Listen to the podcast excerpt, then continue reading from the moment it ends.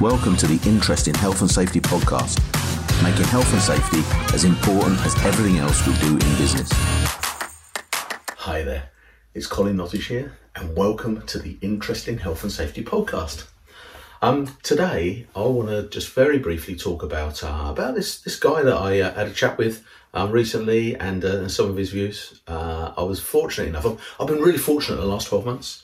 I've interviewed some amazing people. Um, for this guy, Scottish guy called John Green, uh, he used to be in Laing O'Rourke. Um, he now works for SNC Lavalin, a Canadian company. And I think he was one of the sort of pioneers of the safety differently approach uh, in uh, you know the new way of, uh, of considering health and safety in the workplace. And one of the things that we got talking about was just about was about asking better questions. And and I've also uh, I've also been um, uh, listening to Todd Conklin and some of his uh, some of his content on on his podcast.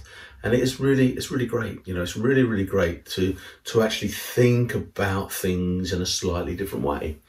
You know so rather than say you know you know well you know who got this uh, got this particular job wrong?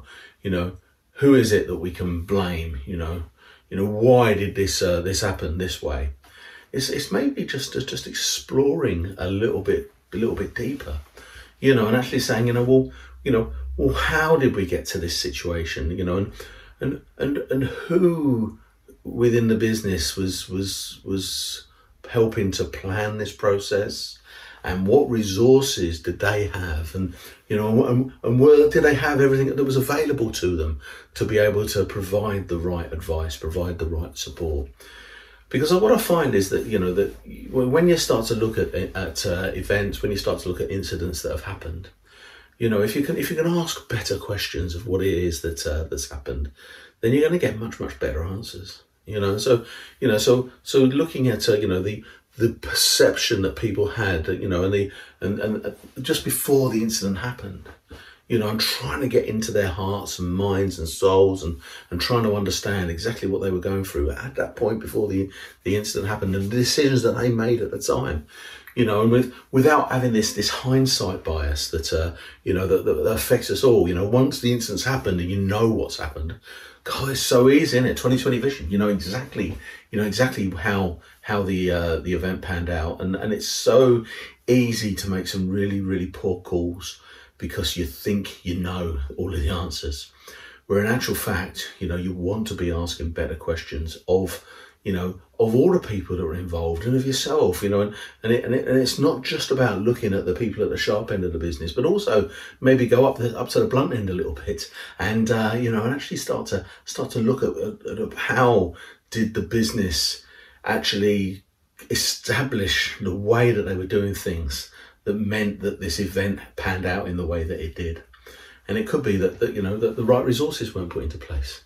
You know, it could be a lot of pressure that was on the individual. There could be, you know, production issues that were going on. Um, there could be, you know, all sorts of stuff that's going on with weather and all that kind of stuff. But people are expected to deal with. They're expected to deal with all these issues, you know. And then we go in and we ask really, you know, who's to blame? You know, who's at fault?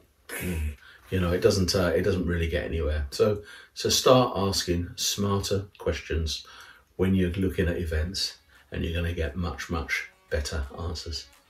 Thanks a lot. Thanks for listening to the Interesting Health and Safety podcast. You can follow and engage on Facebook and LinkedIn by searching the Interesting Health and Safety Community or go to www.influentialmg.com. And remember, let's make health and safety as important as everything else we do in business.